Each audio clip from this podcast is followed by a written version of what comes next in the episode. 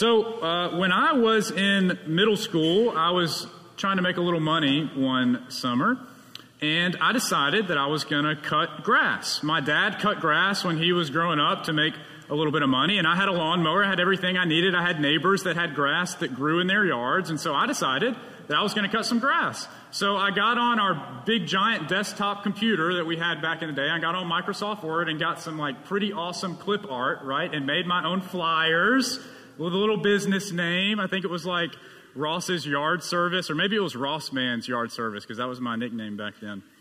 And so I started popping them in my neighbors' mailboxes. And sure enough, I got a phone call on our landline. Remember we had landlines? I got a phone call on our landline from a lady up the street from me saying that she wanted me to come and cut her yard for the summer. And I was ecstatic. I mean, like, do you remember as a kid, like some of the first times you actually begin to earn a little bit of money and, and like all you see in your head is dollar signs? You're just like, I'm going to be so rich. She said she would pay me $50 to cut her front yard and her backyard, which as a middle schooler, back in the mid, like that is some dough right there. Like that is some money right there. I remember, I think probably every middle schooler has those items that they really want that are just expensive enough to where they can't really pay for it with their own money, but they're also just expensive enough to where you can't just ask your parents to buy it for you on a whim, like you have to wait till a birthday or until Christmas or something like that. And so what I was thinking is like the new NCAA football game is mine. It is mine. That is one month of work for me right now. And then I can just, so I was just, I was, man, I was really excited. So I went up to mow the next day and, and I started mowing her yard. I mowed her, her front yard first and then I mowed her backyard. And I pushed the lawnmower back up into the driveway and I was about to walk up to her door and knock on it and tell her that I was done to collect the money. And I began to look at her yard and, and I realized that there were some spots that I couldn't really get with just the mower, right? Like around some stumps and around some rocks. And I probably needed to walk back down the street and get our weed eater and come back and take care of that. And then I probably also should go around her yard, right? Like to make the edges look clean. And then I, I also realized that I really probably needed to go get the blower too and blow off the walkway to her house and, and her porch and then the driveway because I was going to make more of a mess than I already made with the clippings if I went and got the weed eater. And then I also realized that, that her flower beds had some weeds growing in them and that I should also probably take me five seconds, right? I should probably just bend down and, and pull some of those weeds. And I remember thinking clear as day that because she was an older woman and a widowed woman, that she wasn't going to notice if I did any of those things or not. So I didn't. I left the lawnmower in the driveway and I walked up to her front porch and knocked on the door and told her that I was finished. And she handed me that crisp $50 bill that I had been dreaming about. And I grabbed my lawnmower and walked back down to my house. Well, originally she had said that she wanted me to cut her yard every two weeks. So two weeks go by and she didn't, she didn't call. She didn't call me to come up there and cut it. And then three weeks go by and she still hasn't called. And then finally a month later, I, I look up there and I see somebody else mowing her yard. And I knew who it was. It was a high schooler that lived a few blocks over from me. Except he mowed her front yard and he mowed her backyard and then he got his weed eater out and he took care of all the spots that he missed and cleaned up her edges and then he trimmed her hedges a little bit and he pulled the weeds out from her flower beds and then and then he got the blower and he cleaned it all up before he left. And what I realized is that technically, by the book, I had done what we agreed to, right? I mowed her grass. But at the same time, I, I knew, even in that moment, I knew that I was doing that I was doing the bare minimum. And unfortunately for me, she had noticed, hadn't she? And she had gone somewhere else. She'd gone to found somebody else who wouldn't do the bare minimum. So, like, my summer hopes of being rich were crushed, right? Because I think I only had one other yard, and that was like a $15 yard, which is compared to 50. I mean, come on.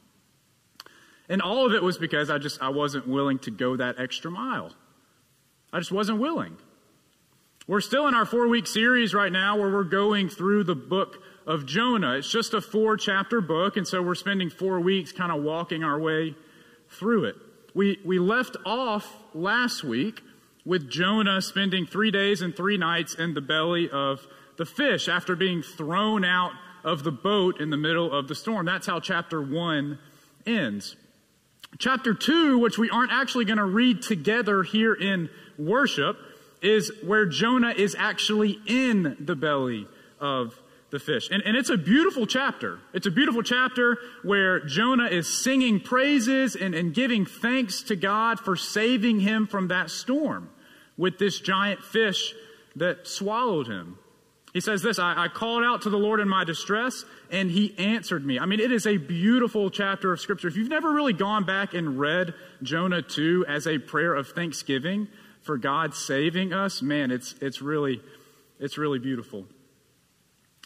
But at the end of chapter 2, it says God tells the fish to spit Jonah out onto dry land. And that's where Jonah chapter 3 picks up. And that's how we're that's where we're going to pick up reading for today, kind of pick up with our narrative. So I, I, want you to listen in the story because you may know this story, or maybe you've never read this far in the book of Jonah. But you're going to get to see two key players in our story respond to God's call on their life. You're going to watch Jonah respond, and then you're going to watch the, the Ninevites respond.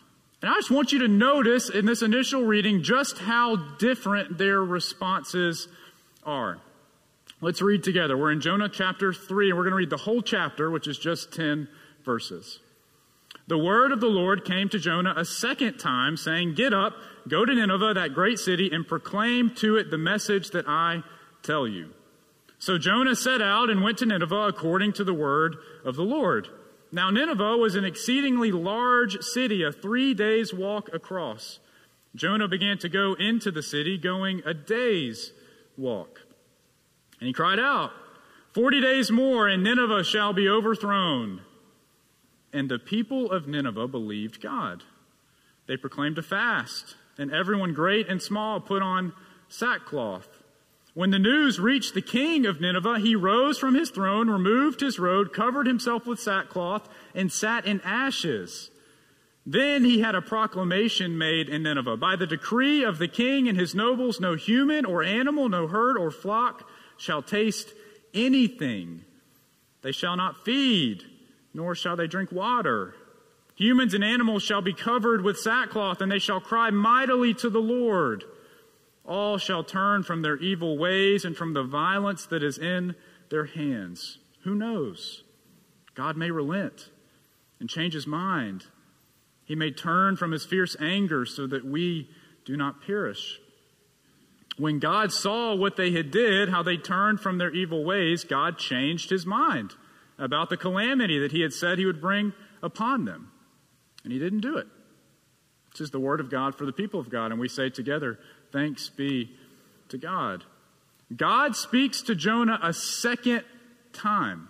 A second time after he spit out from the belly of the fish, and he says the exact same thing to Jonah that he did the first time around. Word for word, the same thing. Get up, go to Nineveh, that great city, and proclaim to it the message that I tell you.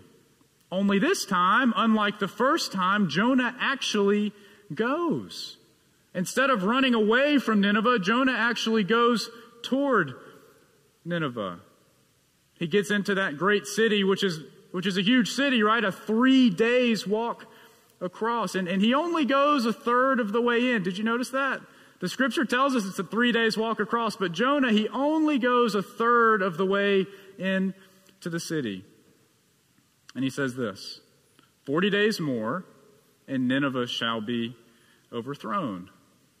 Something that we haven't talked a whole lot about yet about this book of Jonah is that, is that this story, this telling of the life of this of this prophet, it has a lot of aspects and a lot of moments where it's really supposed to be funny to us as the reader. It's really supposed to have a hint of satire to it, just of ridiculousness of the story. You've, you've already read some of these moments, right? Like, remember when Jonah was trying to escape the presence of the Lord on the sea when he knew that his God made the sea? It's supposed to be like a little bit of ancient Near Eastern humor right there, right? Like, how ridiculous is Jonah to think that?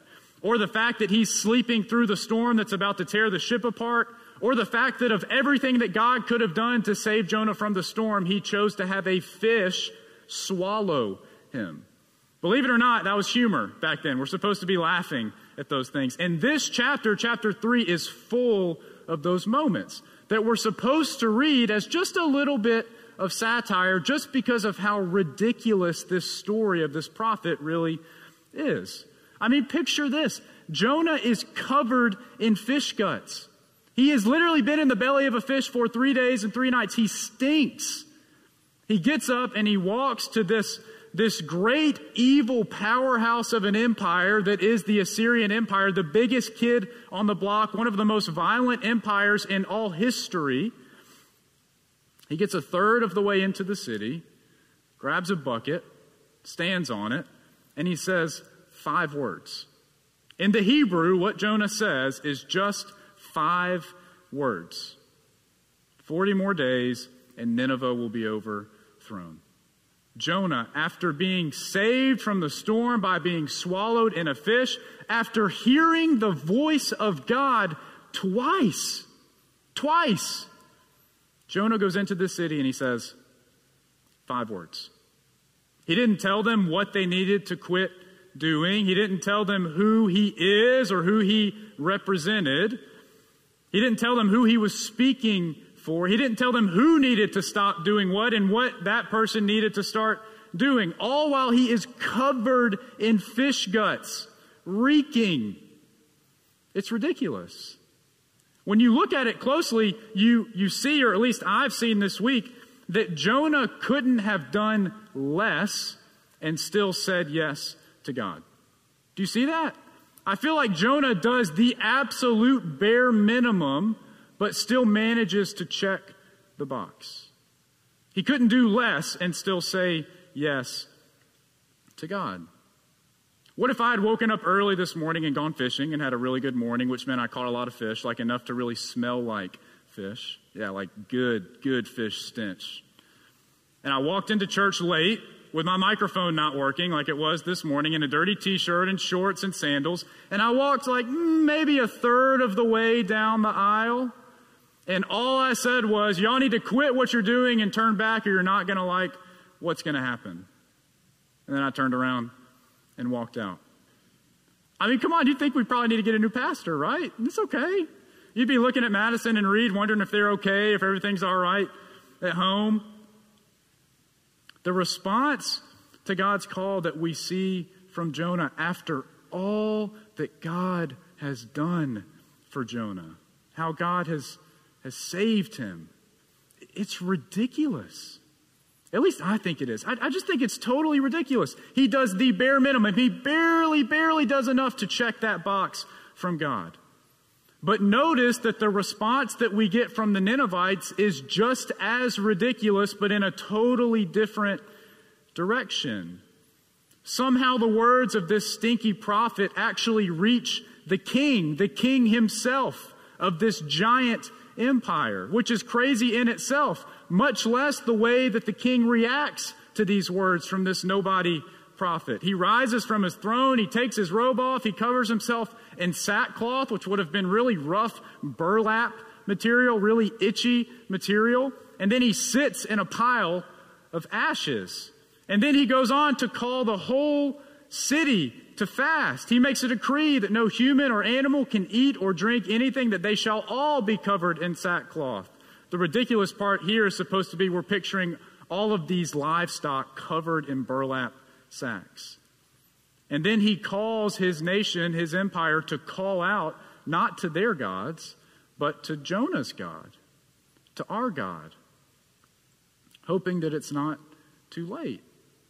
The response of the king and of the whole Assyrian empire is ridiculous, but not because they do the bare minimum, it's because they go way, way over the top a city wide fast, an empire wide fast. The king does way more than what is asked of him, way more than what Jonah communicates to him. All because he's, he's clinging to this hope. This hope that, that maybe it's not maybe it's not too late. Maybe there's a chance that God could still forgive them despite all the evil that they have done.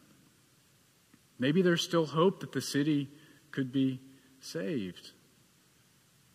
This book, so far, I'm, I'm, sure you've noticed, is, is mostly about saying yes to God's call upon our life. Saying yes to where God is calling us to go, who God is calling us to be, and then also being willing to turn away from where God is calling us to turn away and turn towards something better. And, and what I think is so interesting about this chapter, about this part of the story is that both parties do what they're asked. Both parties do what they're asked. Jonah goes to Nineveh. He does what God asks him to do. He barely does it, but, but he does it. The Ninevites, and specifically the king, they definitely do what God asked them to do. But the two parties check those boxes in very different ways. So, what are we supposed to take away from this? What should be our takeaway from chapter 3 of Jonah? Well, I think it has to do with this question Who will we be? Who will we be? I almost never do this in worship, but I want to show you a video. It's a commercial that aired a few years ago that's been in my head this week. So, Jason, if you would hit that video. Have you ever worked with Dr. Francis? Oh, yeah. He's okay. Just okay? Guess who just got reinstated?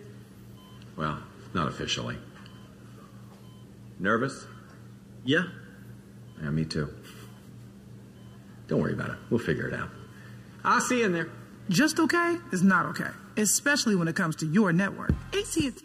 Just okay is not okay. Do y'all remember those ads? Remember that whole campaign? I watched all of them this week. There's one like with a tattoo artist and he's, he didn't like do any tracing on the guy's arm. And then there's one with a skydiver where it's like his second jump too, but he's taking the guy.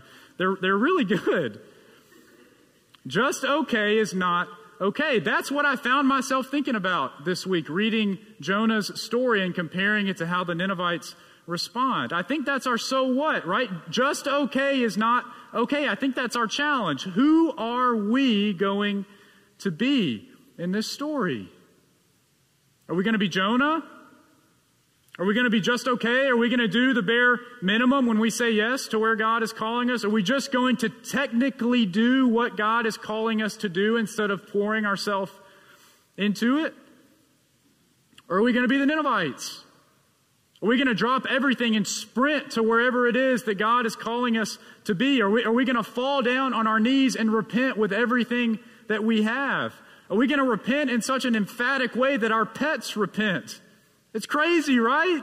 But that's how the story goes.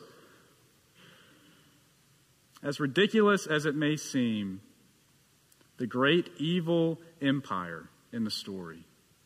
The folks, when we start reading this story of Jonah, that we expect to be lost, the ones that we count out, those are the ones that give everything they have to God. While Jonah, even at this point in his story, hearing the voice of God, experiencing God saving him, for some reason he is still resistant to fully give in to where God is calling him. So I'll ask you, are we going to are we going to preach a five-word sermon? Or are we going to be a people that are willing to give everything that we have to God? I wonder what throne you need to get up from today, right? I wonder what, what that robe is for you that you need to take off so that you can put on that burlap sack. I wonder what it would look like for you if you sat in a pile of ashes. Friends, who are we going to be? Who, who are we going to be? My hope for us, my hope for myself is that is that we would be a people who are willing to let go of our pride and let go of our entitlement and of our frustration and anger, let go of the idea that we think we know better than God does, and instead humble ourselves before God. My hope is that we would remember that the grace that we have received, that has been given to us as a gift, is not something that we earned. My hope is that we would know that, that no matter where we find ourselves in life, no matter how far we have drifted, that it is never, ever too late to repent. It is never too late to turn back to God. My hope is that we would always know that the story ends in redemption. My hope is that we might be a people that cut the grass and then walk down the street and grab the weed eater and the blower and the gloves and take care of the rest, right? Clean up the yard, pull the weeds in the flower bed, and blow off the driveway. My hope is that we would be a people, when we say yes to where God is calling us, we would know that, that just okay is not okay. In the name of the Father, and the Son, and the Holy Spirit. Amen. Hey, friends, I just wanted to take a moment and say thank you for tuning into our message this week in the gathering. We hope you found it meaningful and life giving. As always, you're invited to join us for worship on Sunday mornings at 10 a.m., either in person here in the chapel or online. If you want to know more about who we are at Bluff Park United Methodist Church, you're invited to check out our website. There you'll find out who we are, what we have going on, and how you can be a part of it. As always, friends, if there's anything that we can do for you, you're invited to reach out to us. We are here to help you and support you in any way that we can. We hope that you're having a great week, and we look forward to seeing you soon.